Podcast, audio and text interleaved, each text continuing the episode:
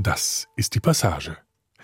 In jedem Herbst wird der Matsutake-Pilz zu einem ganz besonders begehrten Geschenk in Japan.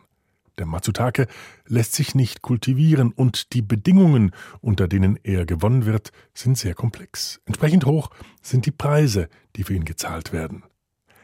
Der Matsutake-Pilz hat aber auch sonst so einige Eigenschaften, die ihn geradezu ideal machen, um mit seiner Hilfe eine fundierte Kritik am Kapitalismus und dem Zeitalter des Anthropozäns zu formulieren. Eine Kritik also an der von Menschen gemachten zerstörerischen Ausbeutung der Natur. Denn die Widerstandskraft der Matsutake-Pilze verweist auch auf Chancen in den ökologischen Ruinen unserer Zeit. Tokio, 19. September 2021. Lieber Jean-Claude, heute habe ich in den Nachrichten gelesen, dass die erste Packung Matsutake aus Kyoto in diesem Herbst versteigert wurde. Drei Pilze, insgesamt 70 Gramm, kostete 6.434 Euro. Das ist verrückt. Auf ein Kilo hochgerechnet kostet das 91.860 Euro. Als ich das gelesen habe, musste ich dir schreiben. Liebe Grüße und bis demnächst, dein Yu. Matsutake. Ein Pilz im Anthropozän. Feature von Jean-Claude Kuhner.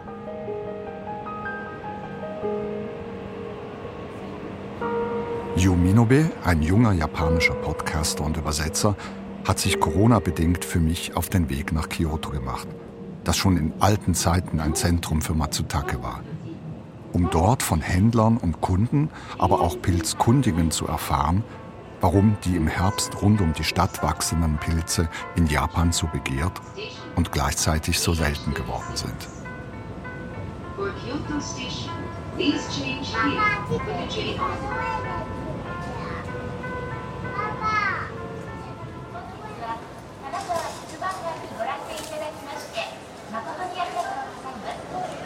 Ach, da ist er. Also ich werde jetzt von Herrn Obayashi abgeholt, der mich zum Matsutake-Berg fahren wird. Da ist er gerade angekommen mit seinem blauen kleinen Auto.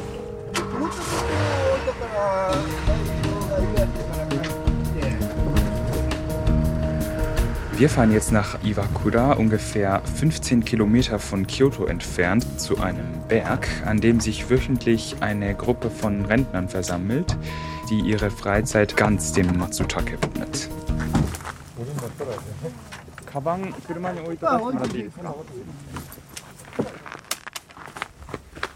これの食べた食感よりもね Der Geruch ist das Wichtigste am Matsutake. Er trägt zur Jahreszeit bei. Ich spreche mit Herrn Matsuura. Er ist der älteste Teilnehmer der Gruppe. Seit den Anfängen vor 15 Jahren ist er regelmäßig mit dabei. 茶碗蒸しに入ってるのとあのご飯に入ってるのと der Geruch von Matsutake ist je nach Zubereitung ganz unterschiedlich, ob gebraten, gedämpft oder gekocht.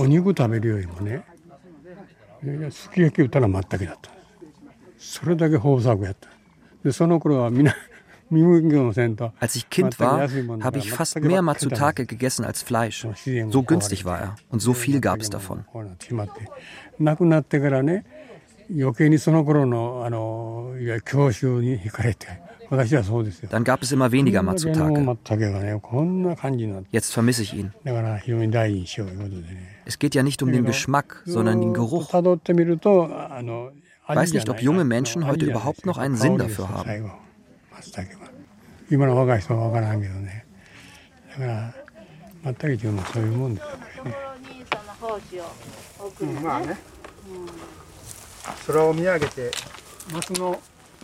Die betagten Aktivisten erzählen mir, dass sie die rauen Wälder wie dieser hier wieder in einen Zustand zurückversetzen wollen, in dem Matsutake gedeihen kann.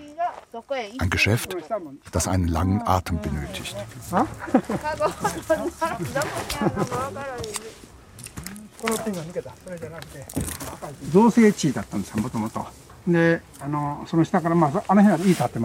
Bis da hinten, nur circa 10 Meter vom Berg entfernt, ist Wohngebiet.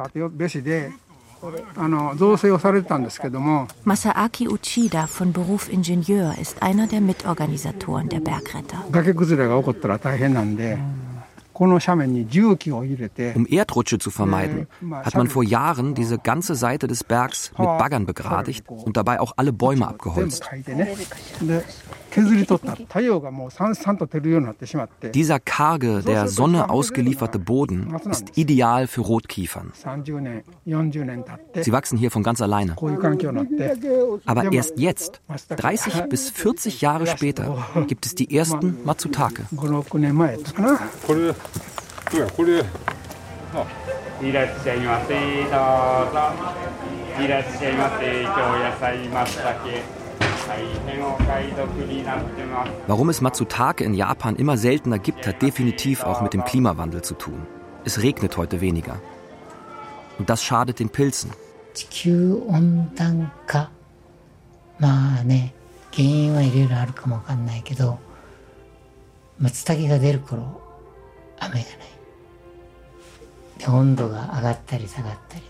Fumihiko Yoshimura, 81 Jahre alt, Ökologe und Mikrobiologe aus Kyoto, hat sich sein ganzes Leben mit Matsutake beschäftigt.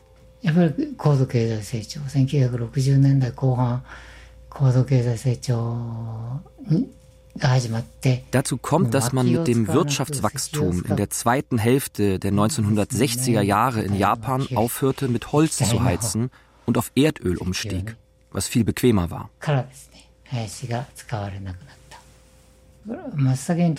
Seitdem wurden die Wälder nicht mehr bewirtschaftet.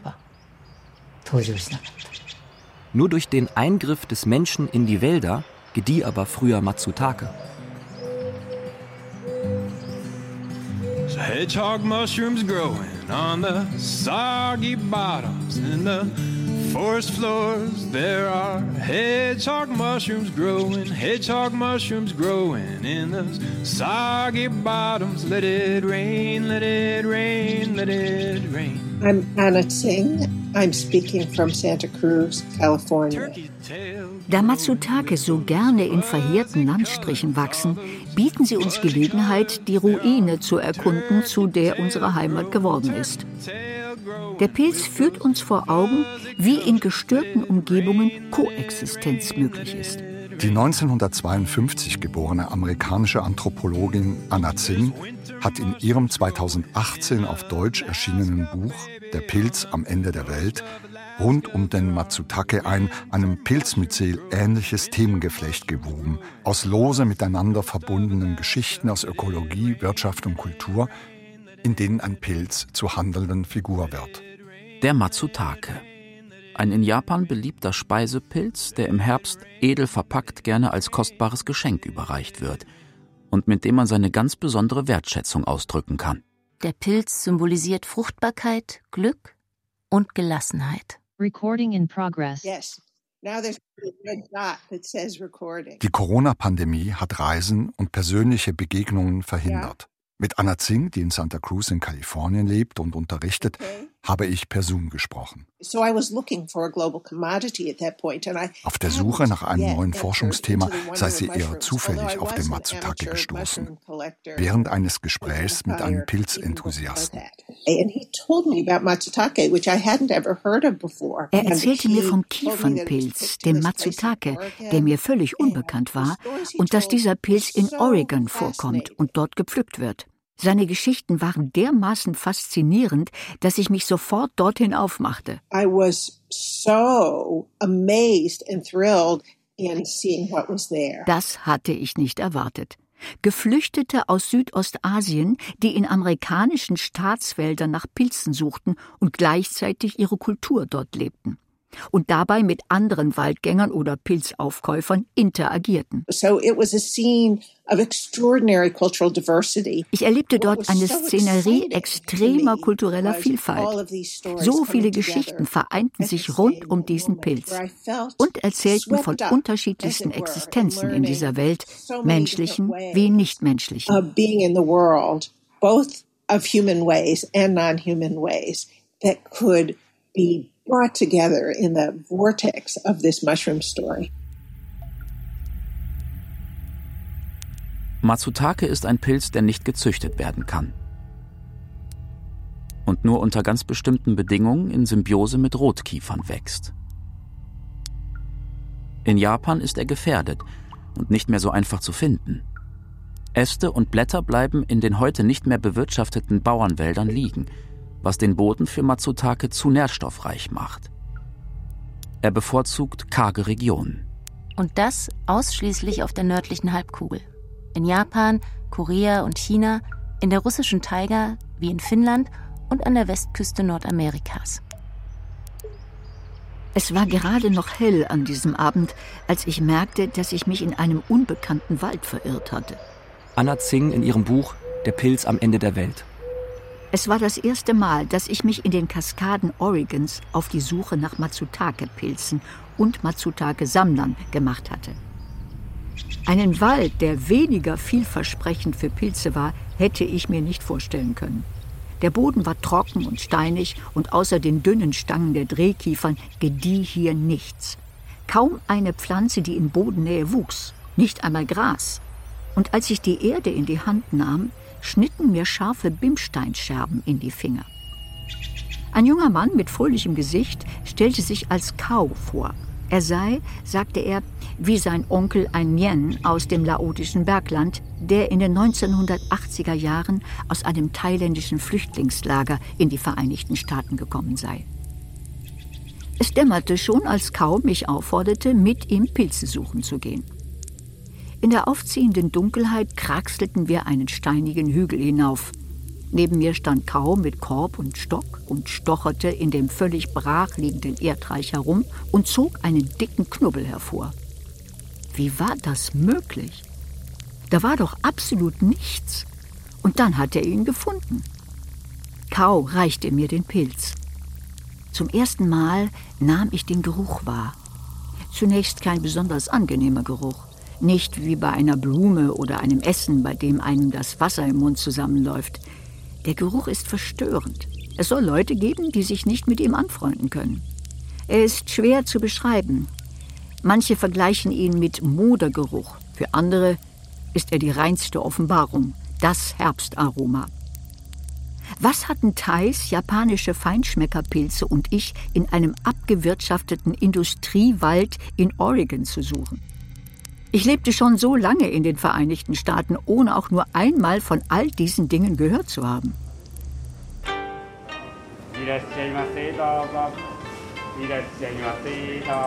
Es kommen Kunden vorbei, nehmen dann ihre Masken für kurze Zeit ab, riechen an den Matsutake und gehen weiter. Interessant. Einer nicht wirklich belegten Legende nach soll nach dem Atombombenabwurf auf Hiroshima im August 1945 eines der ersten Lebenszeichen der Natur ein Matsutake gewesen sein. Es gibt nur wenige Arbeiten, die der Frage nachgeht, inwieweit tolerieren sozusagen Mikroorganismen Radioaktivität und, und inwieweit können sie die sogar auch als Nährstoffquelle nutzen. Professor Vera Mayer ist Mikrobiologin an der Technischen Universität Berlin und eine Expertin in Sachen Pilze. Was man beobachtet in radioaktiv belasteten äh, Geländen ist, äh, sei es nach Tschernobyl oder nach, nach Fukushima, dass Pilze mit zu den ersten Organismen gehören, die dort wachsen können. Es gibt auch Bakterien, die die radioaktive Strahlung überstehen können. Die Frage ist, wie sie das machen. Und das ist wissenschaftlich noch nicht verstanden. Die Geschichte des Matsutake in Japan reicht historisch weit zurück. Schon im 8. Jahrhundert wird der Pilz als Künder des Herbstes verehrt. 鎌倉時代になって 要するに萩山が松林にかかって鎌倉時代が一番あれじゃない Fumihiko Yoshimura 松茸の Seit der Nara-Zeit im 8. Jahrhundert gehört Matsutake zur japanischen Küche. Im 12. Jahrhundert hat man die abgeholzten kahlen Berge mit Kiefern bepflanzt. Darauf gab es dann sehr viel Matsutake. Die Adligen schätzten die Pilze als Herbstgericht. Ebenso das Abenteuer, auf Pilzjagd zu gehen.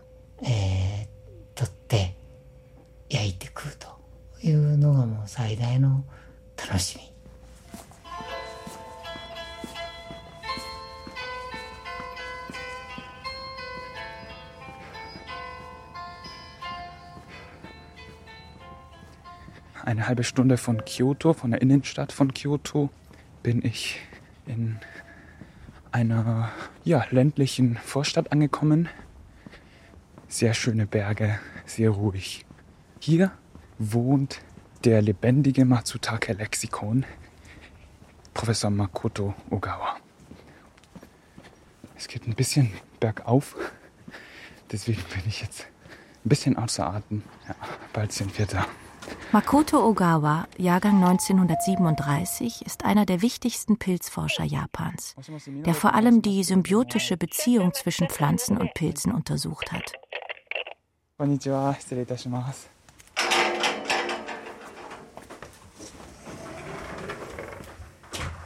Auf den papierenen Schiebetüren hinter ihm sind gemalte Kiefern zu erkennen. Auf dem Schreibtisch liegt das Buch von Anna Zing. Sie hat ihn das wandelnde Matsutake-Lexikon genannt, weil er so ein umfassendes Wissen über den Pilz hat. Ah, ah, so ist ne. だからそこで出てたそれは奈良町ですからかなり古いことでしょ。で、秋の蚊の良さってなって im 8. Jahrhundert hat man in Gedichten bereits vom Duft des Herbstes gesprochen. In der Gedichtsammlung Manyo Shu aus jener Zeit gibt es Liedtexte über den Matsutake. Die Höhen von Takamatsu. Voll aufschirmender Pilze. Voll aufschirmender Pilze. Die groß werden. Die groß werden, gedeihen. Gedeihen das Wunder herbstlicher Aromen.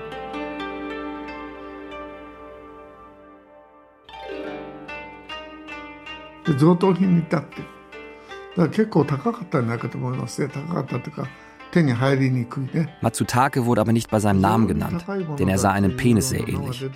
Es wäre zu vulgär gewesen, das Wort zu schreiben. Erwähnte ihn jemand, kicherte man darüber, weil man wusste, was damit assoziiert war und hatte seinen Spaß daran. Matsutake wird in Tagebüchern der Hofdamen oft erwähnt.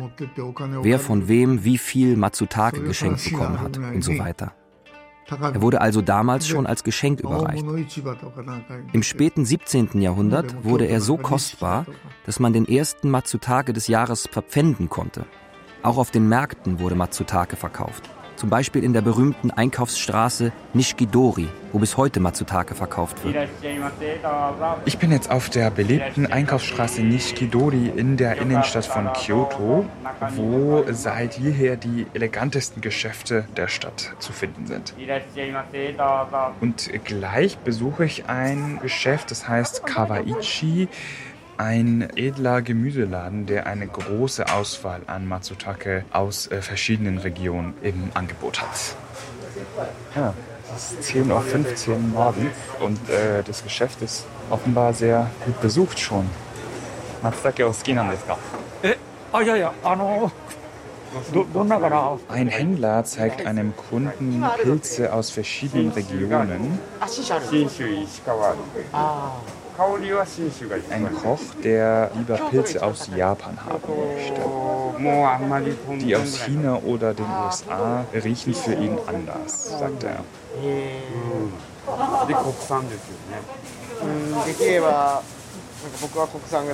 Interessant, äh, wie auch die nächsten Kunden, das ist ein Ehepaar, einzelne Pilze prüfen und daran riechen. Ich äh, würde mal fragen, ob das ein Geschenk ist für jemanden. Die Verpackung ist jedenfalls sehr schön.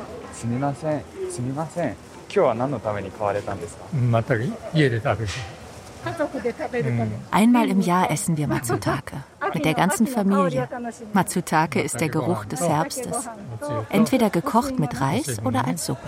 Sie hat nach passenden Pilzen für ein Herbstessen mit der ganzen Familie gesucht, bei dem Matsutake nicht fehlen darf.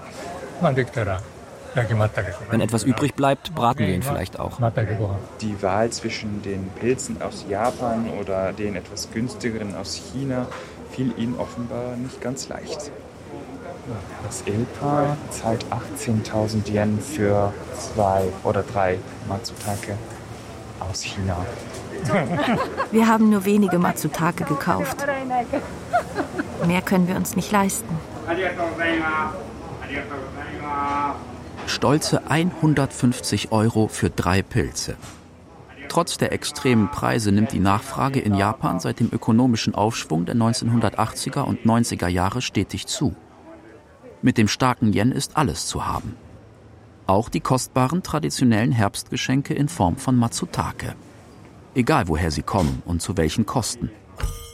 In Japan selber ist der Pilz heute Mangelware. Im Zuge der Industrialisierung verwilderten die von Bauern bewirtschafteten Kiefernwälder, in denen Matsutake gedieh. Gleichzeitig bedrohte eine eingeschleppte Krankheit die japanischen Rotkiefern seit den 1940er Jahren. Sehr genau konnten Wissenschaftler belegen, wie die ersten Nematoden genannten Fadenwürmer durch Holztransporte amerikanischer Schiffe um 1910 herum den Hafen von Nagasaki erreichten und sich von dort ausbreiteten. Das Kiefernsterben begann. Der Pilz verschwand mehr und mehr. Sein Vorkommen in Japan schrumpfte seither um mehr als das 300-fache. 2020 musste man ihn dort auf die rote Liste bedrohter Arten setzen. There's different kinds of threats that surround us, and some of them really are things that we can learn how to live with in really wir sind von ganz unterschiedlichen Bedrohungen umgeben, auch welchen, mit denen wir lernen können zu leben. Mein Buch will unter anderem zeigen, dass, wenn ein Wald abbrennt und man ihn sich selbst überlässt, ganz unerwartete Dinge passieren können. In Oregon zum Beispiel hat man alle Ponderosa-Kiefern gefällt. Dann siedelten sich in der Brache Drehkiefern an. Sie durften ungestört altern und plötzlich entstand dabei Matsutake. In der Ruine einer kollabierten Holzindustrie entstand etwas, was viel wertvoller war als Holz. In der Tat ist der Matsutake-Pilz überall auf der Welt mit Wäldern assoziiert, die tiefgreifenden Störungen ausgesetzt waren. Orte, an denen Gletscher, Vulkane und Sanddünen oder menschliches Handeln Bäume und sogar den organischen Boden beseitigt haben. Die Bimsteinflächen Zentral-Oregons, die ich durchstreifte, sind in gewisser Hinsicht typisch für die Landbeschaffenheit, die der Matsutake zu besiedeln vermag. Land, auf dem die meisten Pflanzen und andere Pilze keinen Halt finden. Selbst der zäheste Sämling wird es auf solchem Gelände kaum schaffen, wenn er nicht in einem gleichermaßen zähen Pilz einen Partner findet, der ihm Nährstoffe aus dem steinigen Boden zu ziehen hilft. Es ist also ein Glücksfall, dass nicht jede Form der Zerstörung alles Leben vernichtet. Der Hype um Pilze kennt heute keine Grenzen. Wie wir aus der von Menschen verursachten ökologischen Sackgasse wieder herauskommen, davon können uns Pilze Geschichten erzählen. Das haben viele Erzähler und Erzählerinnen, aber auch Künstler und Wissenschaftlerinnen in jüngster Zeit als Thema entdeckt und zum Inhalt ihrer Arbeit gemacht. Zahlreiche Bücher über Pilze sind seither erschienen und auch die bildende Kunst nahm sich ihrer an. Pilze gehören weder eindeutig zu den Tieren noch zu den Pflanzen.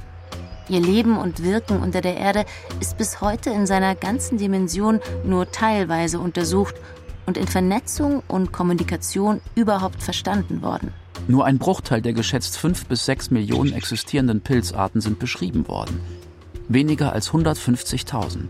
Sie sind überall, leben in Symbiose und in Größen, die unvorstellbar erscheinen. Zahlen der Superlative. Mehr als 90 Prozent aller Pflanzen sind auf das symbiotische Leben mit Pilzen angewiesen.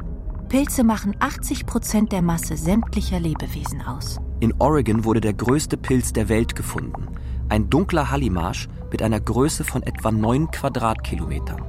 Er gilt mit einem geschätzten Gewicht von 35.000 Tonnen und einem Alter zwischen 2 und 8.000 Jahren als das größte und älteste Lebewesen der Erde. Wir unterscheiden bei den Mykorrhiza sogenannte Ekto- und Endomykorrhiza.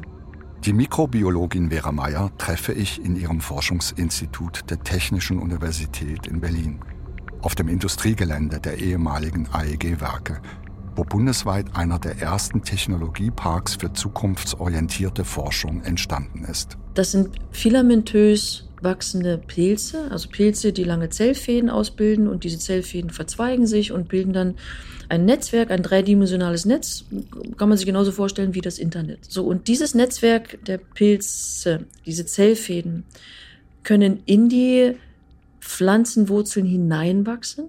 Das sind dann die Endomykorrhiza und sich in den Zellen der Pflanzen vermehren. Oder, und das sind die Ektomykorrhiza, sie wachsen außerhalb entlang dieser Pflanzenwurzeln. Und während sie in und außerhalb der Pflanzenwurzeln sind, tauschen sie Signalmoleküle aus. Ein Baum fragt ab über Signalmoleküle. Das sind organische Substanzen, die Proteine zum Beispiel, kleine Peptide, die in den Erdboden ausgeschieden werden, als auch Pilze, die bestimmte organische Moleküle ausscheiden. Und jeweils haben die Rezeptoren an, an den Zelloberflächen. Und wenn abgefragt wird, gehörst du quasi zu mir, ja, äh, oder nicht, dann, dann wird diese Symbiose eingegangen. Und während dieser Symbiose und, und ein, ein Baum zum Beispiel kann nicht nur mit einem Mykorrhizapilz, kann auch mit, mit fünf oder zehn anderen Mykorrhizapilzen in Symbiose gehen. Während dieser Symbiose überträgt die Pflanze ihre Glucose an die Zellfäden der Pilze und im Gegenzug bekommt sie dafür Phosphat aus der Tiefe, Wasser oder auch bestimmte Aminosäuren.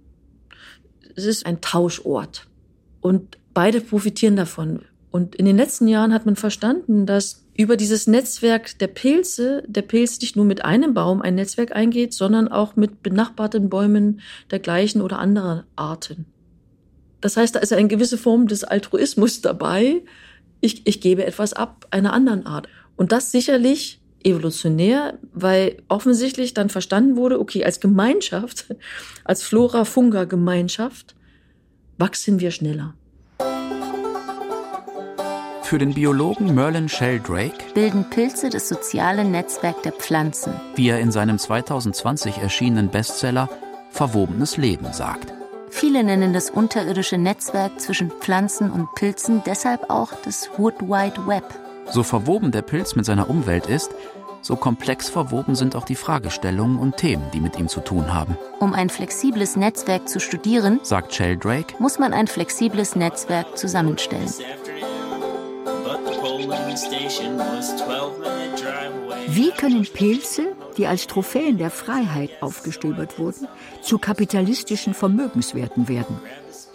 Um diese Frage zu beantworten, gilt es, die Aufmerksamkeit den unerwartet aufkommenden Gefügen zuzuwenden, die mit den einzelnen Kettenkomponenten verknüpft sind.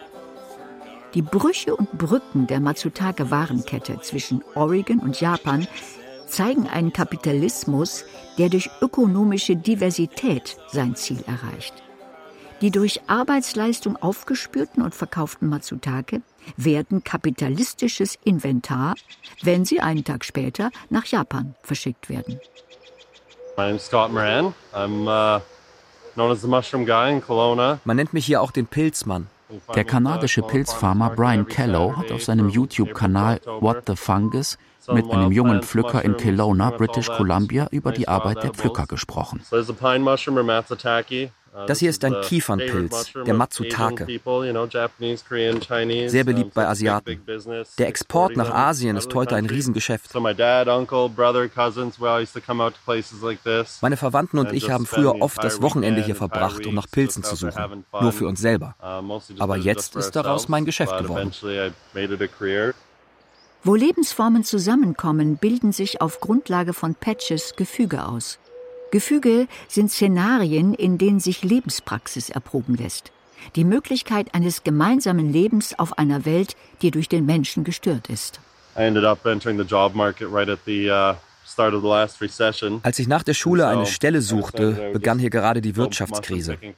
Da habe ich einen Tag lang ausprobiert, ob ich mit Pilze suchen Geld verdienen kann, anstatt irgendeinen miesen Job im Supermarkt anzunehmen. Das war 2010. Seither mache ich das.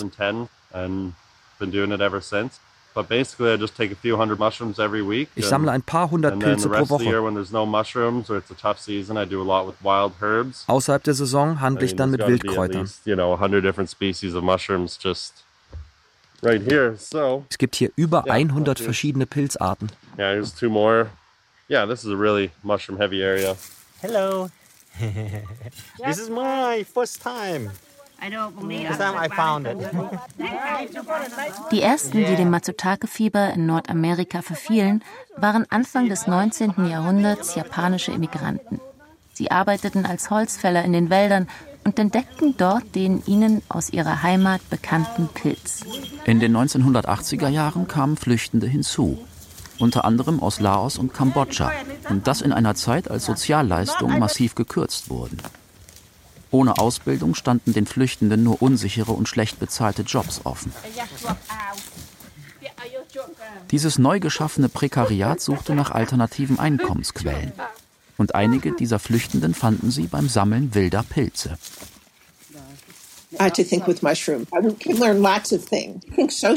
Von Pilzen können wir eine Menge lernen. Von menschlichen Beziehungen bis hin zu ökologischen Fragen. Sie helfen uns, das Leben nicht nur aus der Perspektive von Säugetieren zu betrachten. Pilze sind großzügige Esser. Was sie bei ihrer Nahrungsaufnahme ausscheiden, hilft anderen Organismen. Diese Großzügigkeit lässt Wälder entstehen. Das ist ein anderes Lebenskonzept als das von Töten und getötet werden. Eines, in dem verschiedene Lebewesen miteinander leben und voneinander profitieren killing or being killed. the hedgehog mushrooms growing on the soggy bottoms. In den letzten Jahren haben wir ja auch immer mehr verstanden, dass die Probleme, die Herausforderungen, vor denen wir als Menschheit stehen, ja so groß sind, dass man die alleine aus einer Disziplin heraus oder eine Person heraus das gar nicht mehr alles begreifen und auch gar nicht die Lösungsvorschläge entwickeln kann, sondern dass das nur geht, wenn man beginnt zu kooperieren. Vera Meyer forscht als Mikrobiologin an Baustoffen der Zukunft und ist gleichzeitig Künstlerin, die ihre Arbeiten in Galerien und Museen ausstellt. In ihrem Büro, unweit der Forschungslabore, zeigt sie mir einige ihrer Werke, unter anderem Skulpturen, in denen auch Pilze vorkommen, übermalt, vergoldet oder mit rostiger Patina überzogen. Ja, in meinem Büro habe ich einige Werke von mir ausgestellt. Der Grundgedanke in den Skulpturen, was ich verarbeite, das sind alles zufällige Fundstücke, die nutzlos sind. Menschen haben sie weggeworfen oder sie sind tot, sei es verrottende Bäume oder Pilze, eine Koexistenz. Also ich führe quasi Pilze, Metall, Holz zusammen. Hier ein Werk zum Beispiel, das ist ein Wasserhahn und auf dem Wasserhahn befindet sich ein Fruchtkörper eines Pilzes und darauf befindet sich eine Flechte von einem Ast und diese Flechte auf dem Ast sieht eher aus wie ein Baum. Genau, hier haben Sie so ein Beispiel für diese Baustoffe. Wenn man so drüber streicht, ganz glatt und ganz, ganz, ganz, ganz weich sind, je nachdem wie weit, wie lange man das Material hat wachsen lassen, Grundgedanke ist der, dass wir versuchen zu verstehen, welche Pilze eignen sich besonders für die Herstellung von verschiedenen Produkten des täglichen Lebens. Dass man sagt, Produkte, die jetzt klassisch mit Erdöl hergestellt worden sind, die kann man auch auf biologischem Wege herstellen. Wir arbeiten auch mit Pilzen, von denen wir denken, dass wir in Zukunft mit ihnen bauen können, also Baustoffe generieren können. So sieht das Ausgangsmaterial aus. Hanfschäben. Ja, wenn ich das jetzt hier so bewege, hört man, dass es eine lockere Masse ist. Und darauf Darauf lassen wir den Zunderschwamm wachsen und dieser gesamte Wachstumsprozess, Kultivierungsprozess dauert in der Summe sechs Wochen und der Pilz funktioniert wie ein Bindemittel, wie ein Kleber. Er verbindet diese losen Teile miteinander, sodass dass ein fester Verbundstoff entsteht.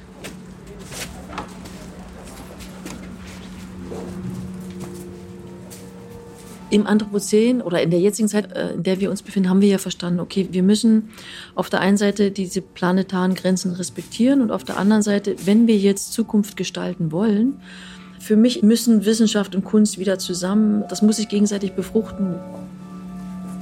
Achten Sie schon mal auf die ersten Pilze, die Sie anfangen zu sehen. Bei der Veranstaltungsreihe Wunderkammer der Berliner Neuköllner Oper. Auf dem St. Jakobi-Friedhof im Berliner Bezirk Neukölln das sind, sind Champignons. Dass die weiße, männlich geprägte Fortschrittserzählung der Wissenschaft keine Zukunft mehr hat und es neue und freiere Denkräume braucht, um Alternativen zu entwickeln, ist inzwischen auch der geistigen und kulturellen Elite bewusst geworden. Es geht um neue Wissensvermittlung jenseits der Universitätsmauern, wozu Künstler beitragen können und auch darum, Verantwortung zu übernehmen. Auch in den Theatern wo neben Schauspielerinnen und Sängern wiederum Wissenschaftlerinnen auftreten. Der heutige Abend widmet sich neben Musik unter anderem den Pilzen und der Frage, warum wir Menschen gar keine Individuen sind. Kommen Sie gerne näher, dann haben Sie mehr von meiner tollen Verstärkeranlage. Der Intendant der Neuköllner Oper, Bernhard Loxin. Ja, ganz, ganz herzlich jetzt nochmal richtig willkommen zu unserer Wunderkammer.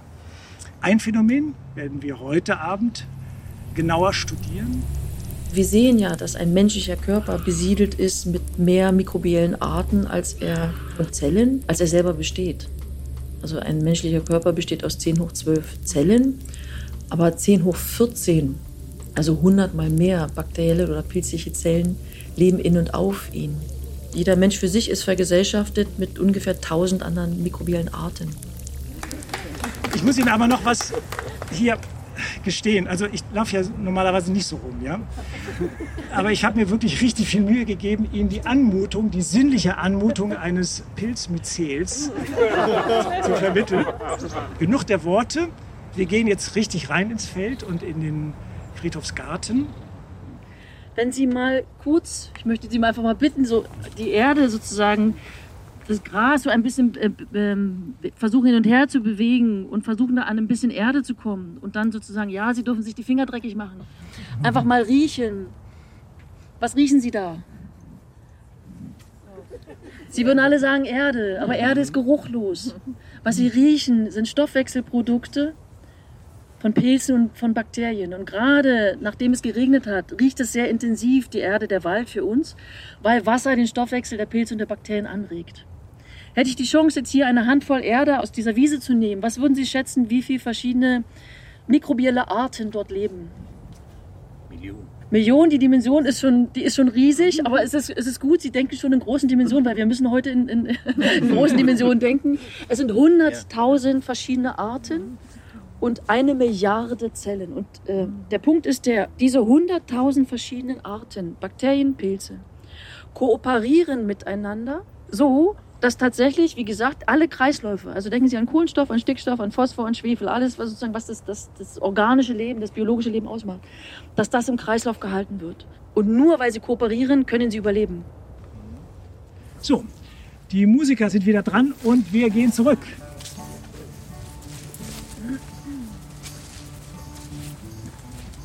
Was kann Wissenschaft von Kunst lernen? Das Outside-the-Box-Denken, ungefiltert erstmal einer Thematik widmen und dann versuchen, diese zu verstehen. Was die Künste sehr gut können, ist über sinnliche Kommunikation sich einer Thematik, einem Objekt nähern, was wir in den Wissenschaften ja nicht tun. Wir, wir nähern uns ja und kommunizieren ja nur faktisch. Und durch dieses Faktische erreichen wir aber Menschen häufig nicht. Pilze im geläufigen Sinn sind die Fruchtkörper der Fungi. Auf dem Gelände der Berliner Charité. An einem sommerlichen Abend. Und besitzen häufig eine hohe Anpassungsfähigkeit.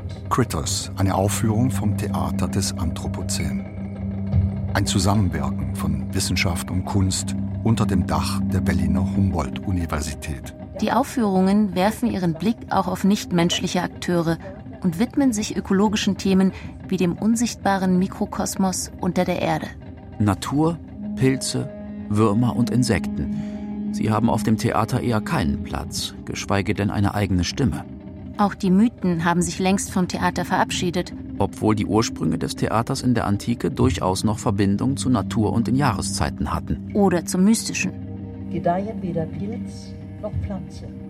Ich treffe den Gründer dieses Theaters, ein Dramaturg, der unter anderem an Theatern in Stuttgart, Düsseldorf und Köln gearbeitet hat. Mein Name ist Frank Radatz. Ich äh, habe dieses Theater des Anthropozän zusammen mit Antje Boetius, Arktisforscherin und Tiefseetaucherin und Meeresbiologin, im November 2019 gegründet.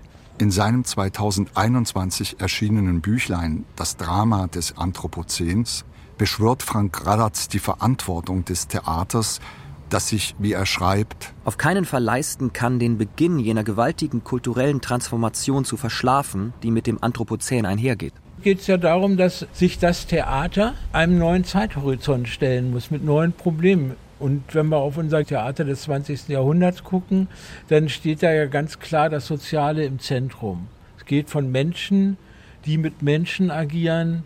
Jetzt kommt jetzt eine neue Dimension dazu. Nennen wir mal den Erdplaneten oder die Natur oder die nichtmenschlichen Erdbewohner. In einem Wald verbinden die Fungi nicht nur Bäume einer Art, sondern oft mehrere Arten untereinander. Der Mensch hat sich die Natur, wie es in der Bibel steht, zum Ding und Untertan gemacht.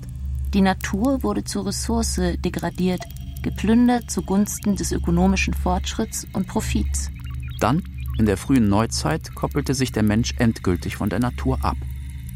Einer der wichtigsten Theoretiker des Anthropozäns, der französische Soziologe und Philosoph Bruno Latour, löst diese Trennung auf und erhebt bisher scheinbar willenlose Objekte, die aber Wirkungsmacht besitzen, zu handelnden Quasi-Subjekten. So wie unser Hauptdarsteller, der Pilz. If we want to have a political philosophy adjusted to the climate transformation, it's of course the definition of a subject of what it is to have agency, which is, has to be modified. Eine politische Philosophie, die der Klimatransformation gerecht werden will, muss die Definition des handelnden Subjekts anpassen.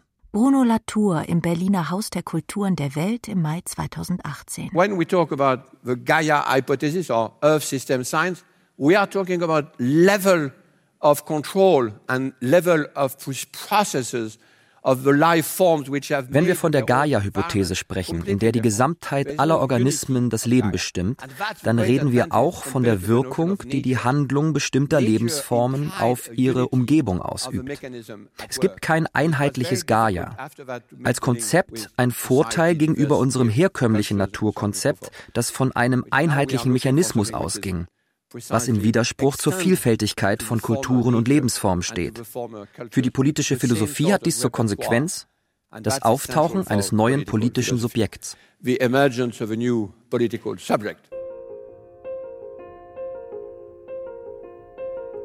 Auch Ödipus hat ja keine bösen Absichten, sondern macht das, was er für richtig hält. Und dann muss er feststellen, dass er eine ganz große Katastrophe heraufbeschworen hat wenn wir nicht vor 200 Jahren diesen Eingriff gemacht hätten.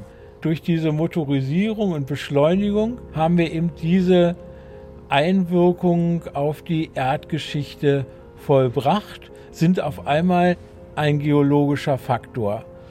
Das ist sozusagen das Ödipale, dass wir das gar nicht mitgekriegt haben, dass wir uns jetzt in diese Situation begeben haben. Und also, wenn man so will, ist das auch eine tragische Entwicklung. My name is Nick Hood, and I'm one of the researchers for the Anthropocene project. And then other animals eat the plants, and then we eat. And one of the, the biggest problems is how one can actually deal with such a monolithic topic like the Anthropocene. It's also a simple substance when it's formed. When actually what we're doing is existing as uh, experiential humans trying to deal with local disasters, local situations. Ja, mein Name ist Bernd Scherer. Ich bin Intendant des Haus der Kulturen der Welt seit 2005. Eines unserer Großprojekte der letzten äh, zehn Jahre war das Anthropozän-Projekt. Das kam eigentlich dadurch, dass wir generell überlegten, wie wir das Haus im 21. Jahrhundert neu aufstellen sollen, konzeptionell. Das Ergebnis unserer Überlegungen war, äh, dass wir uns nicht mehr mit einzelnen Gesellschaften beschäftigen, sondern dass wir die großen Transformationsprozesse, mit denen unsere Gesellschaften konfrontiert sind, äh, thematisieren. In äh, der Recherche, die sich auf diese Anthropozän-These von, von Paul Krutzen aus dem Jahr 2000, wo er sagte, wir leben nicht mehr in dem Erdzeitalter, wo wir bisher dachten, wir leben, nämlich dem Holozän.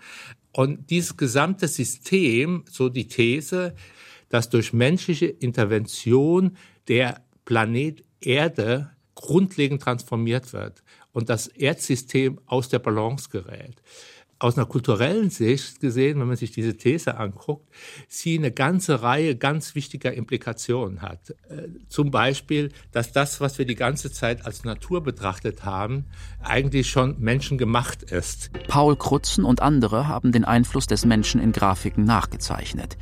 Ob es den Kohlendioxid oder die Versauerung der Meere betrifft, den Verbrauch von Primärenergien oder Düngemitteln, Wasserverbrauch oder Tourismus, Ozon, Waldverlust, Weltbevölkerung und so weiter. Jede Kurve zeigt in den letzten 100 Jahren steil nach oben. Zusätzlich setzt nach 1945 eine Beschleunigung dieses Anstiegs ein, die Great Acceleration genannt wird.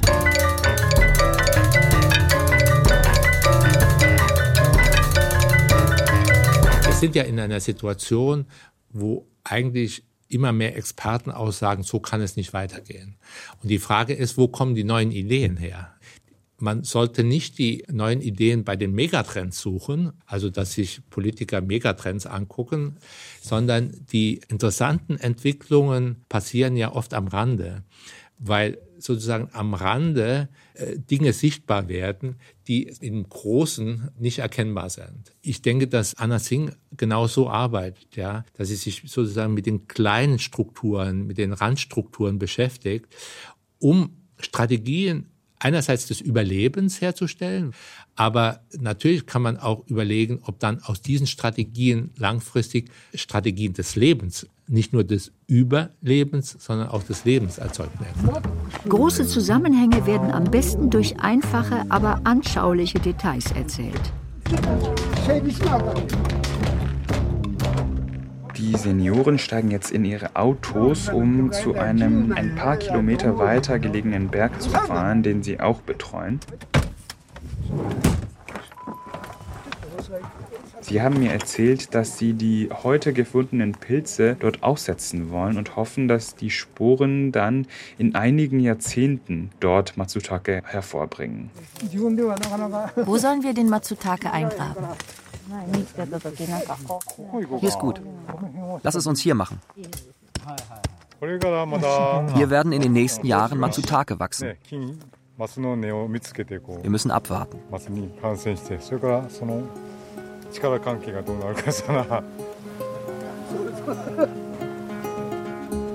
In the Anthropocene, what does your freedom mean? To understand the Anthropocene, we need to look at that granular sense of all of its elements and particularly the patchiness, that is, the ways that there's little patch ecologies, fragmented bits of ecological connection that make one bit different than the other. For example, das Anthropozän kann man nur verstehen, wenn man es sich als Gefüge aus einzelnen Elementen genau anschaut. Das Meer, in dem Plastikbecher schwimmen, ist ein Element. Ein Meer ohne Plastikbecher, aber ein anderes. Ein Parkplatz ist ein Patch, so wie der Wald einer ist oder eine CO2-Wolke über einer Fabrik. Viele unterschiedliche Elemente also. Es gab Leser, die das Buch Der Pilz am Ende der Welt als ein Wohlfühlbuch gelesen haben dass wir uns um Umweltkatastrophen keine Sorgen machen müssten, weil ja alles gut ausgehen werde. So denke ich aber keineswegs. Mir ging es darum zu zeigen, dass nicht jede Bedrohung zwangsläufig auch schlecht sein muss und dass wir das Anthropozän als etwas Uneinheitliches verstehen sollten, als räumliche Heterogenität, als eine Landschaft, die wie ein Flickenteppich aus verschiedenen Elementen zusammengesetzt ist. Es gibt gute, die ein Leben zwischen unterschiedlichen Organismen ermöglichen, und es gibt welche, die wirklich schrecklich sind. Der Mensch kann den Matsutake nicht kontrollieren. Abzuwarten, ob Pilze kommen, wird somit zu einem existenziellen Problem. Anna Tsing said, we have to learn how to live in the ruins. Der Matsutake-Markt ist sehr volatil. Einen festen Preis gibt es nicht. Er schwankt, wie an der Börse. Pflücker in den USA verkaufen ihre Funde je nach Vorkommen und Nachfrage zu täglich wechselnden, extrem schwankenden Preisen zwischen 5 und 20 Dollar das Kilo. Erst auf dem Weg von Oregon nach Japan verwandelt sich der Pilz aus der Wildnis in eine kostbare Ware deren Preis sich über Nacht verhundertfachen kann. Matsutake wird in Auktion verkauft. Denn beim Matsutake kann man den Preis nicht festlegen, ohne ihn selbst gesehen zu haben. Dieses Jahr hatten wir im Großhandel Preise bis zu 280.000 Yen das Kilo, ca. 2.150 Euro. Die Pilze gemahnen uns daran, dass wir von Naturprozessen abhängig sind, die über den Menschen hinausgehen. Wir können nicht alles reparieren, auch das nicht, was wir kaputt gemacht haben. Dies muss aber nicht zur Lähmung führen. Wir haben in der mikrobiellen Welt, die in Kontakt steht mit der Pflanzenwelt und über Mykorrhiza in Zusammenarbeit lebt mit den Pflanzen, wir haben hier ein Modell von Gesellschaften und wir können einfach beobachten, wie funktionieren diese Gesellschaften und dann ableiten, was können wir als menschliche Gesellschaft, die in den letzten Jahrhunderten sozusagen ja eigentlich immer auf Wettbewerb basiert hat und dazu geführt hat, dass wir diesen Wettbewerb jetzt so übertrieben haben, dass wir sozusagen diesen Planeten so dermaßen geplündert haben, dass wir feststellen, jetzt haben wir uns bald unserer eigenen Nahrungsgrundlage beraubt. Was können wir von diesen Gesellschaften in der mikrobiellen Welt, in dem Mikrokosmos lernen, weil diese nachhaltig sind?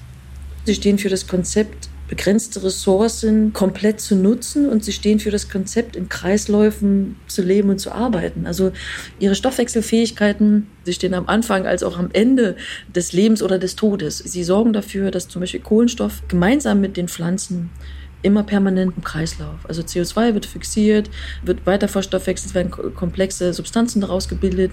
Die Pilze können die weiter verwerten, führen das dann aber auch wieder ins CO2 zurück und so weiter und so fort. Und um es kurz zu fassen, Pilze stehen mit, mit ihren Netzwerken, die sie im Boden, im Wasser mit anderen Arten bilden, eigentlich sinnhaft für die beste Form der Zusammenarbeit. Also seit 800 Millionen Jahren gibt es Pilze.